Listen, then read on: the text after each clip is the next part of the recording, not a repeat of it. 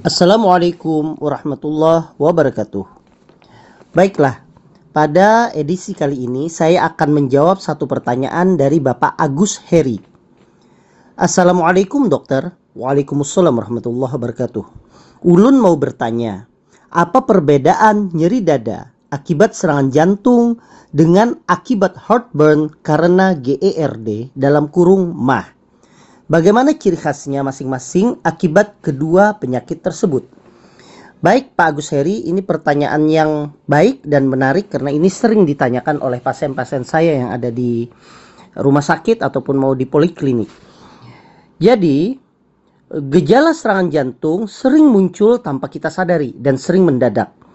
Nyeri akibat e, serangan jantung tentunya nyeri itu adalah di dada dan meskipun dia ringan itu merupakan suatu tanda adanya serangan jantung. Namun tidak sedikit juga e, ternyata nyeri pada dada itu bukan hanya serangan jantung, tapi ternyata akibat dari asam lambung yang naik ke dalam kerongkongan atau ke dalam esofagus. Orang kerap menyebutnya dengan GERD seperti yang disampaikan oleh Pak Agus tadi sebagai penyakit asam lambung di mana asam lambung itu naik ke atas kerongkongan atau reflux. GERD itu singkatan dari gastroesophageal reflux disease. Penyakit ini mempunyai gejala sakit pada dada yang mirip dengan serangan jantung. Kemudian, reflux asam atau asam lambung yang naik ke dalam kerongkongan tadi terjadi karena asam lambung mengalir mundur dari saluran yang menghubungkan antara lambung dengan kerongkongan. Saat mengalami reflux tersebut, di bagian belakang mulut akan terasa cairan asam atau kadang orang beberapa mengatakan dia terasa pahit. Dan ada rasa seperti ada makanan yang ditelan sebelumnya. Selain itu, ada juga rasa sensasi terbakar pada dada, mirip dengan gejala penyakit jantung. Nah, apa perbedaan gejala GERD dan serangan jantung? Nyeri dada tadi saya sampaikan itu adalah banyak sekali penyebabnya. Bisa salah satunya itu adalah GERD atau bisa juga karena serangan jantung. Nah, pada GERD kadang rasa nyeri ini menjalar sampai ke punggung. Bahkan bisa menjalar sampai ke belakang bagian bawah. Nah, kalau itu terjadi dan itu terasa terbakar, kemungkinan itu karena GERD. Tapi kalau seandainya nyeri ini menjalarnya itu sampai ke lengan atau sampai ke, ke rahang, munculnya itu, maka kita bisa mencurigai bahwa itu adalah gejala akibat dari serangan jantungnya tersebut. Nah, untuk GERD sendiri atau reflux dari asam yang naik ke dalam kerongkongan, bagaimana gejala-gejala yang meliputinya? Yang pertama, selain dia nyeri dada dan dada terasa terbakar, ada kadang disertai dengan cegukan yang kadang-kadang timbul. Kemudian kadang disertai dengan mual dan muntah, kemudian disertai dengan bersendawa, kemudian disertai dengan sulit menelan, dan kadang disertai dengan mulut terasa penuh air ludah, di mana gejala-gejala ini tidak akan kita temui pada serangan jantung. Sedangkan kalau seseorang itu nyeri dadanya itu akibat dari serangan jantung, bagaimana yang terjadi? Yang terjadi itu adalah selain dia nyeri dada, dia akan merasakan napas menjadi pendek kemudian akan muncul keringat dingin, kemudian kepala seperti terasa ringan atau terasa melayang, kemudian badan terasa sangat nyeri, kemudian dada terasa seperti ditindih.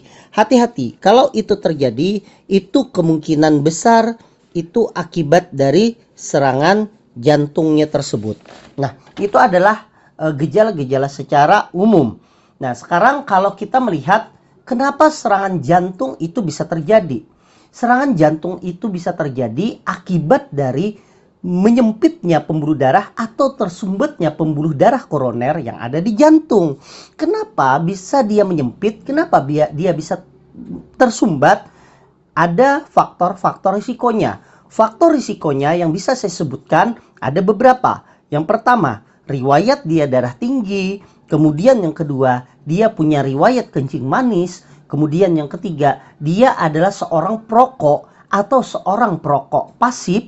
Kemudian yang keempat, dia punya riwayat kolesterol atau trigliserida yang tinggi dan yang kelima dia punya riwayat keluarga yang juga terkena serangan jantung. Nah, kalau ada risiko-risiko yang disampaikan tersebut dengan usia kemungkinan di atas 50 tahun, kemudian dia nyeri dada, kemungkinan besar itu adalah akibat dari jantung atau serangan jantung. Nah, tapi kalau orangnya masih muda, kemudian dia juga tidak ada riwayat darah tinggi, tidak ada kencing manis, tidak merokok, misalnya tidak ada riwayat keluarganya terkena serangan jantung, tidak ada pernah memiliki kolesterol yang tinggi atau trigliserida yang tinggi, kemudian dadanya terasa panas, terasa terbakar, apalagi dia Misalnya disertai dengan adanya riwayat habis makan makanan yang pedas, yang merangsang, kemudian mungkin telat makan atau makannya tidak teratur, maka kemungkinan besar itu akibat dari GERD atau gastroesophageal reflux disease akibat dari asam lambung yang na naik ke dalam kerongkongan. Jadi, untuk melihat itu tidak bisa kita hanya melihat gejalanya secara umum saja, tetapi kita juga harus melihat bagaimana orangnya, kemudian apakah ada riwayat penyakit sebelumnya. Nah, kemudian yang selanjutnya juga yang penting adalah pada saat terasa dada terbakar dan kita yakin itu akibat dari mah atau akibat dari asam lambung yang meningkat, segera berikan obat-obatan mah yang ada di pasaran. Berikan obat itu, kemudian dipantau dalam 15 atau 30 menit. Kalau pembelian itu tidak membaik, maka kita curiga bahwa ini bukan mah biasa atau malah ini adalah serangan jantung. Maka segera saja dibawa ke rumah sakit. Atau misalnya nyeri dada tadi disertai dengan keringat dingin, nyeri yang sangat berat seperti dada terasa ditindih misalnya. Nah, hati-hati mungkin saja itu akibat dari serangan jantung. Jadi memang selama ini banyak sekali kita menemui kasus bahwa seseorang itu dikira hanya mah biasa datang ke UGD setelah kita lakukan pemeriksaan ternyata dia itu adalah serangan jantung.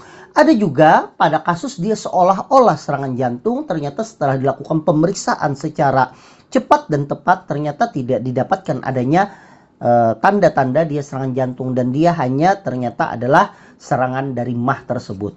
Jadi intinya seperti yang saya sampaikan tadi, kalau seandainya dapat gejala-gejala yang saya sampaikan, maka lakukan seperti yang diinstruksikan tersebut. Kalau seandainya memang tidak membaik, segera bawa ke instalasi gawat darurat yang terdekat agar mendapatkan penanganan yang lebih baik. Demikian uh, yang bisa saya jawab. Terima kasih atas pertanyaannya. Semoga ini bermanfaat bagi kita semua. Terima kasih juga kepada Bapak Agus Heri yang telah menanyakan hal ini. Semoga ini juga bermanfaat. Terakhir saya tutup. Wassalamualaikum warahmatullahi wabarakatuh.